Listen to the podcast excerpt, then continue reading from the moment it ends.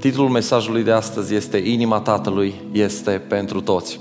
Este un verset în 2 Petru, capitolul 3, versetul 9, care spune așa Domnul promisiunii nu întârzie, așa cum înțeleg unii întârzierea, ci este răbdător față de voi. El nu dorește ca vreunul să piară, ci dorește ca toți, toți să ajungă la pocăință. Inima Tatălui este exact așa. Dumnezeu vrea ca toți să-L cunoască pe El. Dumnezeu vrea ca toți să ajungă la pocăință, niciunul să nu piară. Acolo sus în cerul, tu ai un tată care te iubește, care vrea să te protejeze, vrea să te țină în brațele lui, să-ți spună că este mândru de tine. Nimeni și nimic nu te poate despărți de dragostea Tatălui. Isus a venit să ne spună că Dumnezeu nu este doar un Dumnezeu Elohim, un Dumnezeu creator, sau Iahve, uh, eu sunt, sau Adonai, Domn și Stăpân, sau El Shaddai, Dumnezeul atotputernic, sau chiar Jehova Ire, Domnul care va purta de grijă. Isus a venit să ne prezinte un Dumnezeu care este Aba, adică Tată. Și Uh, este versetul acesta din Romani 8 cu 15 care spune așa Fiindcă voi n-ați primit un duh de sclavie ca să vă fie din nou teamă, ci ați primit Duhul înfierii prin care strigăm Aba, adică Tată.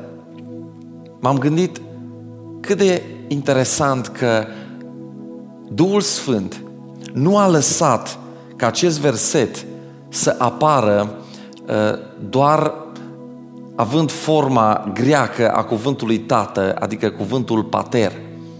Duhul Sfânt a vrut ca tu să știi că Dumnezeu este Aba, care în aramaică înseamnă tăticule.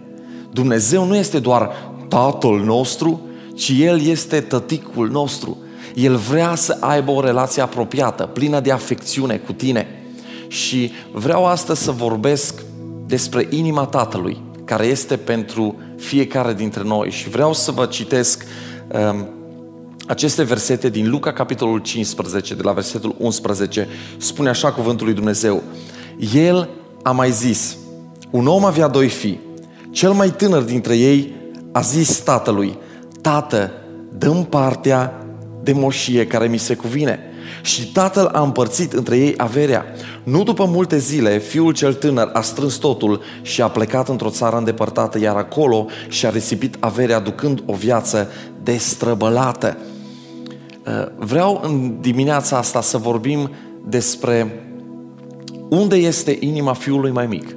Să vorbim despre unde este fiul, inima fiului mai mare. Dar și să vedem care este inima tatălui. Și în primul rând vreau să ne uităm la inima fiului mai mic. Vedem o inimă plină de secrete. Vedem că fiul mai mic avea deja lucruri ascunse în inima lui. Planul de plecare era deja făcut înainte să vină și să vorbească cu tata. El visa cu ochii deschiși. Ce frumos ar fi dacă aș avea toată moștenirea acum, cât să tânăr, cât pot încă să mă bucur de banii mei, să fac ce vreau cu viața mea. Și este un verset în Proverbe 23, versetul 7, care spune, fiindcă așa cum gândește în inima lui, așa este el. Și vorbește versetul ăsta despre om. Fiecare om noi suntem exact în felul în care gândim în inima noastră.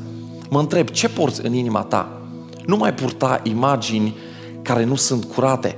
Te provoc să nu te mai gândești, să nu-ți mai imaginezi o căznicie cu o altă persoană, alta decât uh, soția ta.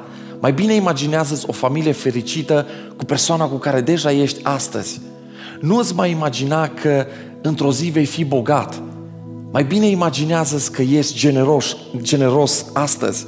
Nu-ți mai imagina uh, că, nu știu, toată lumea este la picioarele tale și ești cel mai puternic om. Mai bine imaginează-ți astăzi că tu ești slujitorul tuturor. Și uh, vreau fiecare dintre noi, atât eu cât și tine, pentru că îmi vorbesc și mie, să ne punem imaginile corecte în inima noastră. Să punem sfințenie și nu imoralitate. Să punem dreptate și nu nedreptate. Să punem dragoste și nu ură. Să punem adevăr și nu minciună. Pe lângă o inimă plină de secrete, văd că acest fiu mai mic avea și o inimă plină de păcate. Fiul acesta cade imediat în păcat. Imediat ce pleacă de acasă. Și fiul mai mare spune despre el mai târziu, vedem în capitol, că acest fiu mai mic și-a mâncat averea cu prostituatele, petreceri, femei. Toate lucrurile acestea se întâmplau deja în inima fiului mai mic, în mintea lui, în timp ce el era încă acasă. Pentru că nu cazi de la credință și începi să trăiești în păcat așa dintr-o dată. Totul începe treptat. Păcatul se construiește în inima ta din, din puțin în puțin și ajungi tot mai departe. Și este o vorbă care spune că păcatul întotdeauna te va duce mai departe decât vrei să mergi. Te va costa mai mult decât vrei să plătești și îți va cere mai mult decât ești dispus să dai.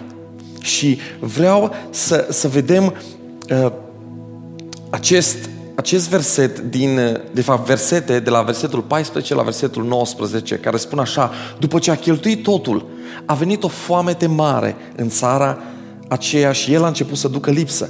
S-a dus și s-a lipit de unul din cetățenii acelei țări, iar acesta l-a trimis pe câmpurile lui să-i pască porcii. Ar fi dorit el să se sature din roșcoavele pe care le mâncau porcii, dar nu îi le dădea nimeni.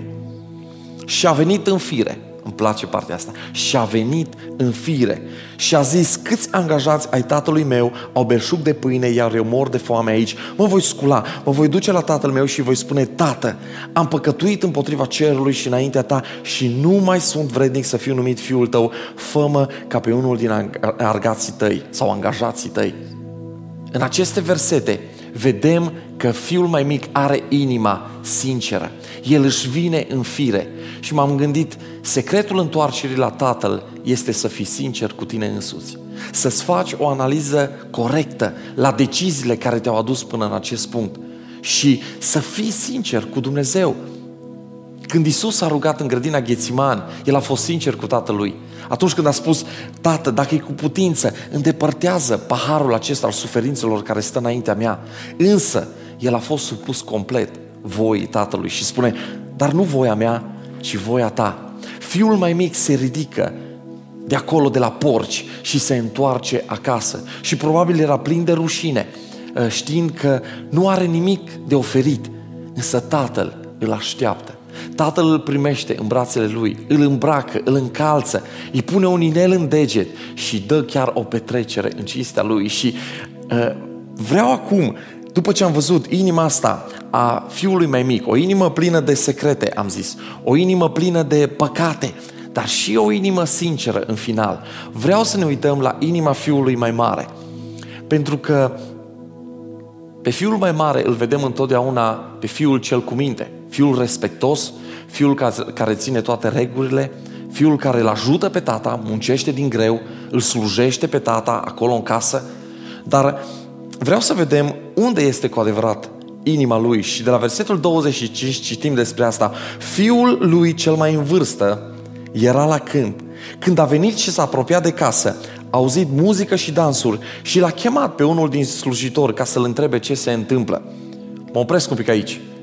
Dacă tu, ca un fiu mai mare, alegi să vorbești cu o altă persoană și nu cu tata despre ce face tata, s-ar putea să fii un fiu mai mare care stă deoparte și îi place mai mult să cârtească despre lucrările tatălui și nu să vină și să vorbească deschis cu tata. Te invit atunci când ai o nelămurire, să mergi întotdeauna la Tatăl tău ceresc la Dumnezeu și să vorbești cu El. Să nu mai vorbești cu alți oameni despre ce face Tatăl tău ceresc. Pentru că atunci când faci asta, ai exact atitudinea fiului mai mare. Și mă uit că fiul ăsta mai mare vine, vorbește cu acest angajat, cu acest slujitor al tatălui și acesta, slujitorul, îi răspunde. A venit fratele tău, iar tatăl tău a tăiat vițelul cel îngrășat, pentru că l-a primit înapoi sănătos. Atunci el s-a înfuriat și n-a vrut să intre. Tatălui a ieșit afară și a stăruit de el să intre. Place imaginea asta tatălui. Însă el, Fratele mai mare i-a răspuns tatălui său, iată eu îți slujesc de atâția ani și niciodată, niciodată nu ți-am călcat porunca și mie nu mi-ai dat niciodată, din nou, nici măcar un ied ca să mă veselesc cu prietenii mei. Dar când a venit acest fiu al tău care ți-a mâncat averea cu prostituatele, lui i-ai tăiat vițelul cel îngrășat. Fiul cel mare are o problemă și nu poate să-l vadă problema. Problema lui nu și-o poate recunoaște, însă imediat recunoaște problema altora. Îi vede pe ceilalți mai jos decât se vede pe sine însuși. Îi disprețuiește. Este o inimă plină de mândrie. El este sfânt, ceilalți sunt păcătoși. El, fiul mai mare, nu se poate bucura de fiii risipitori care se întorc acasă. Și asta, din păcate, este atitudinea multor creștini în zilele noastre. Este exact exemplul omului religios care ține toate poruncile tatălui, dar pierde inima tatălui. Oamenii religioși pot fi unii din cei mai neiubitori oameni de pe fața pământului. Atunci când ai doar religie în inima ta, ești plin de mândrie, ești plin de judecată, îi disprețuiești și îi, îi dai la o parte pe ceilalți oameni. Inima lui Isus nu a fost așa. Religia, ascultă-mă, nu îți schimbă inima, aduce doar mândrie și multe alte probleme peste tine și în tine. Dumnezeu vrea ca tu să ai o inimă schimbată și Harul lui Dumnezeu te face să ai o inimă ca și Tatăl, o inimă care îi primește pe toți. Când ai în inima ta doar o mândrie spirituală, acest lucru te va afecta, va afecta modul în care te vezi pe tine, va afecta modul în care vezi pe oamenii din jur și va afecta chiar modul în care tu îl vezi pe Tatăl tău ceresc. Fiul ăsta mai mare spune, niciodată nu ți-am călcat porunca și mie nu mi-ai dat niciodată, nici măcar un ied. Această afirmație a fiului este plină de mândrie și de aroganță și nu are cum să fie adevărată. De, de unde știu? Pentru că acest fiu mai mare este doar un om. Și Biblia ne spune că toți am păcătuit și suntem lipsiți de slava lui Dumnezeu. Nu ai cum să ții toate poruncile, să fii corect 100%. Singurul fiu care a trăit pe acest pământ și care ar putea să spună această afirmație și ea să fie și adevărată, este Isus Hristos, Fiul lui Dumnezeu. Dar fiul mai mare, omul religios, se vede pe sine însuși în felul acesta. Vreau să te provoc să nu te mai încrezi în neprihănirea ta, în dreptatea ta proprie. Niciun creștin nou la credință care vine la Hristos uh, de curând, niciunul nu are această problemă, pentru că atunci când îl primești pe Isus în inimă, știi că nu ai nimic să oferi în schimb. Știi că e doar harul lui.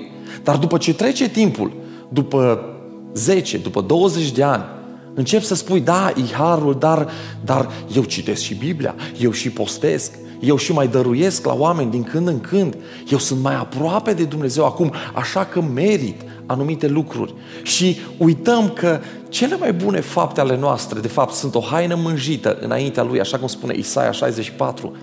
În felul acesta, când avem mândrie spirituală în inima noastră, noi deschidem ușa inimii pentru dușman și el se bucură că tu te încrezi în dreptatea și în neprihănirea ta proprie. Când tu te vezi undeva acolo sus și îi vezi pe cei de lângă tine undeva jos, tu nu arăți compasiune, nu arăți milă pentru greșeala lor. Ești cel care ține evidența păcatelor lor, deși ei nu ție ți-au greșit, deși ei, ei poate au greșit tatălui.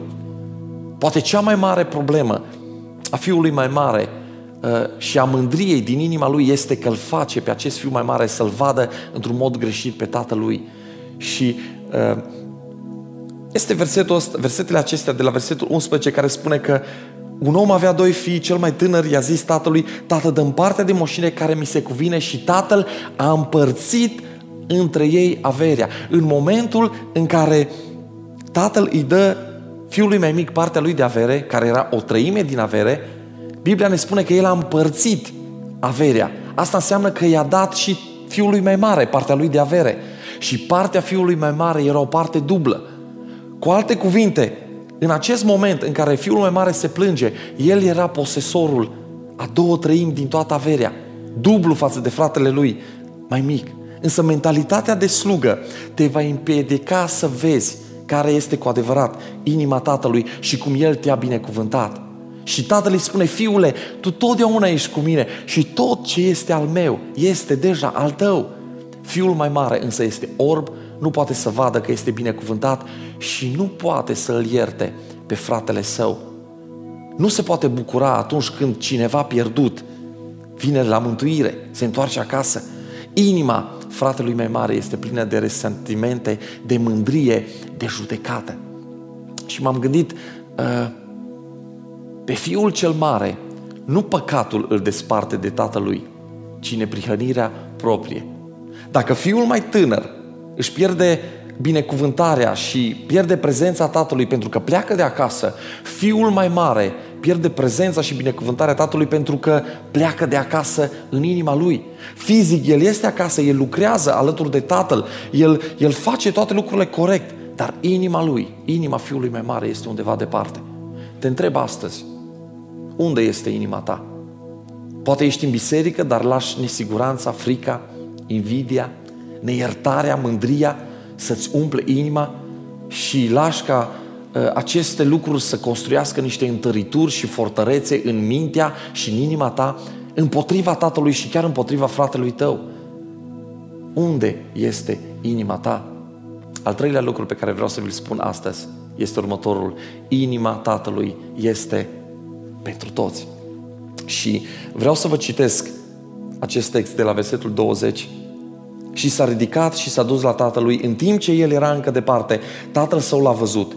I s-a făcut milă de el. A alergat la el, l-a îmbrățișat și l-a sărutat mult. Fiul i-a zis, tată, am păcătuit împotriva cerului și înaintea ta și nu mai sunt vrednic să fiu numit fiul tău. Dar tatăl le-a zis sclavilor săi, aduceți repede cea mai bună robă și îmbrăcați-l cu ea. Puneți un inel în deget și sandale în picioare. Apoi aduceți vițelul cel îngrășat și tăiați-l să mâncăm și să ne veselim, pentru că acest fiu al meu era mort și trăiește iarăși. Era pierdut și a fost găsit. Și au început să se înveselească.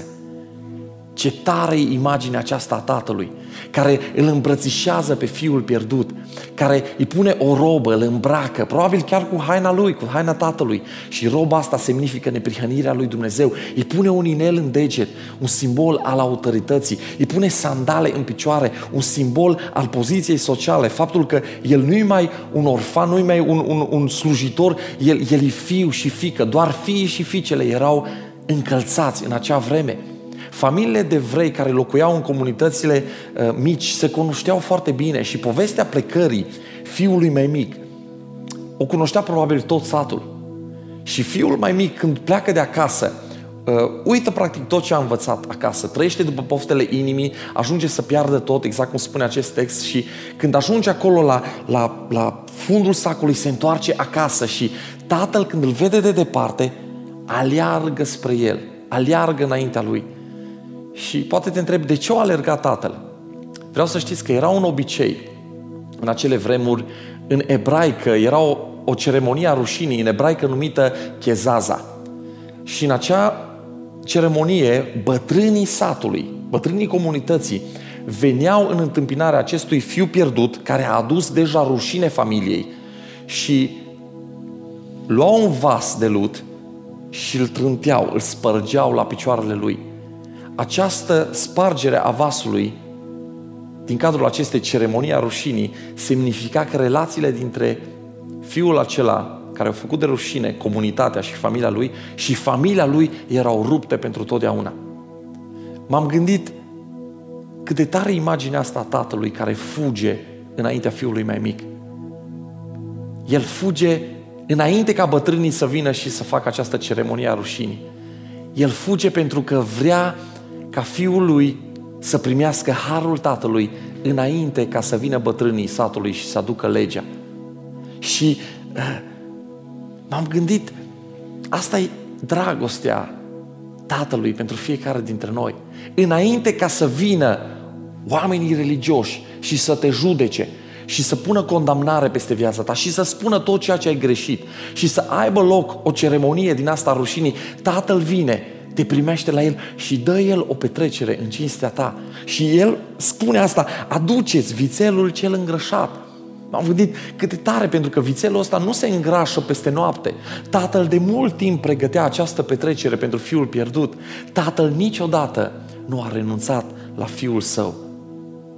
Exact în același mod, vreau să știi astăzi că Dumnezeu, Aba, tăticul tău, niciodată nu a renunțat la tine versetele următoare. Versetul 20 zice, s-a ridicat, s-a dus la tatălui și în timp ce era încă departe, tatăl a văzut, i s-a făcut milă de el, a alergat, l-a îmbrățișat și l-a sărutat mult. Tatăl îl sărută mult și arată că e primit și că e acceptat înainte ca fiul să spună ceva. Poate te-ai gândit, dar eu, dar eu nu pot să mă întorc la, la, la Dumnezeu pentru că sunt murdar. El nu mă va primi. Fiul ăsta era murdar, venea de la porci. Și a formulat el un text pe care să-l spună tatălui. Însă înainte ca el să-și deschidă gura și să spună ceva, tatăl îl ia în brațe, îl sărută și îi spune că e primit. Dumnezeu este gata astăzi să facă exact același lucru pentru tine, pentru fiecare fiu care se întoarce acasă. Pentru că aceasta este inima Tatălui pentru toți cei care sunt departe și vor să se întoarcă acasă. Însă vreau să știi că inima Tatălui nu este doar pentru fii ăștia risipitori de afară. Inima Tatălui este și pentru fratele mai mare, pentru fiul mai mare, fiul religios, fiul care e acasă, dar în inima lui e departe. Fiul care nu se poate bucura datorită mândriei spirituale sau din cauza mândriei spirituale atunci când cineva pierdut, fratele lui pierdut, păcătos, se întoarce acasă. Și versetul 28 ne spune că el s-a mâniat și nu a vrut să intre, iar tatăl a ieșit afară și l-a rugat să intre. Asta e exact imaginea tatălui care, care te iubește și vine după tine și insistă ca tu să te întorci acasă chiar atunci când refuzi să primești harul lui. Fratele mai mare e imaginea omului religios care trăiește o viață corectă și crede că Dumnezeu cumva este dator lui. Că cineva uh, acolo sus trebuie să-ți poarte ție de grijă pentru că tu faci lucruri corecte aici jos pe pământ. El stă aproape de tatălui, dar nu experimentează o relație personală cu el. Și m-am gândit cât de interesant îi că acest fiu mai mare, pentru că nu trăiește în har, pentru că nu cunoaște harul, pentru că nu știe cât de mult l-a iubit și l-a iertat tatăl, el nu poate să acorde har pentru fratele mai mic. El nu poate să acorde iertare. El nu poate să-l primească. Dumnezeu îi iubește atât pe cei de departe cât și pe cei de aproape. Dumnezeu îi iubește pe cei risipitori care fug din prezența Lui. Dar Dumnezeu îi primește și pe cei religioși care, deși poate stau aproape, stau acasă, ei nu îl cunosc pe Tata. Uh, inima Tatălui este pentru toți. Și vreau să știi că această pildă se încheie într-un mod așa un pic în care lasă lucrurile în suspans. Nu știm dacă fiul mai mare a intrat în casă. Invitația a fost făcută pentru toți. Pentru cel de afară pierdut și pentru cel de care era mândru spiritual, pentru fratele mai mare. Însă nu știm dacă el acceptă această invitație și intră în casă. Și parcă Dumnezeu vrea să ne arate că de multe ori e mai ușor pentru cei din afară, pentru cei care au păcătuit mult, pentru cei care au trăit cu poveri și cu legături mari în viața lor. E mai ușor pentru ei să intre la petrecere, să-L cunoască pe Tata și să se bucure împreună cu El. E mai ușor pentru ei decât pentru cei care sunt aproape de Tata și fac lucrurile corect, multe dintre ele, dar care au în inima lor mândrie spirituală, care au în inima lor dispreț pentru alți oameni. Dumnezeu, să știți că nu te forțează. Dumnezeu și astăzi îți dă o alegere. Să intri acolo și să te bucuri. Și El insistă să faci asta. Dar alegerea să aparține. Alegerea este a ta. Tatăl astăzi te roagă să intri în prezența Lui la petrecerea care este gata. Întrebarea este, ești tu gata să vii la El? Ești tu gata să te ridici așa cum ești și să vii acolo aproape de inima Tatălui. Pentru că inima Tatălui este pentru cei de departe și pentru cei din casă. Inima Tatălui este pentru toți. Îmi aduc aminte de o imagine cu Lucas, fiul meu, care a căzut. El cade mult uh, în ultimul timp, așa. Îi place să alerge și cade și se lovește. Și atunci când se lovește tare, specific asta, când se lovește tare, și îl doare, plânge. În rest, nu plânge, ceea ce îmi place. Uh, și atunci când îl aud plângând, știu că e o lovitură serioasă, că îl doare. Când îl aud pe fiul meu că suferă, că plânge, eu nu mă duc la el și nu-i spun, așa trebuie. Ți-am spus să nu mai alergi, ți-am spus să mă asculți, mai stai potolit și tu, stai aici aproape. Nu, ceea ce fac ca un tată pământesc, care nu sunt nici pe departe perfect, îi că îl iau în brațe și îl ajut să se liniștească. Și îi spun chiar la ureche, te iubesc, e ok, tati e aici, mă și rog pentru el, Doamne, fă ca această durere să plece, Doamne, fă să, să fie totul ok, să, să nu se fi lovit prea tare. Și îl liniștesc în brațele mele și, și îl sărut chiar acolo unde el s-a lovit. Și văd, văd cum, cum lucrurile se liniștesc atât de rapid pentru că el este sigur în brațele tatălui. Exact la fel când tu alergi prin viață și poate ai căzut și poate te-ai lovit, vreau să știi că ai niște brațe ale Tatălui Ceresc care sunt deschise pentru tine. El te primește, îți șoptește la, la ureche că ești iubit, vrea să te liniștească în dragostea Lui, vrea să-ți rostească pace, siguranță peste tine, vrea să, vrea să spună că promisiunea Lui este că El este de partea ta și nu împotriva ta, că te iubește cu o dragoste completă. Inima Tatălui este exact asta. Biblia spune că nimeni și nimic nu ne poate separa de dragostea Tatălui. Întrebarea mea pentru tine astăzi este, îl cunoști tu pe acest Tată? Ai înțeles tu care este cu adevărat inima Lui? Ai înțeles tu că El a murit ca să îndepărteze păcatul complet de peste viața ta, vinovăția ta, să șteargă trecutul? Și El vrea astăzi să aibă o relație personală cu tine, să-L cunoști pe El, el vrea să te ierte, să te primească acasă. Vrea să te invite la petrecerea care deja e pregătită pentru tine, ca pe un fiu. Invitația este pentru toți.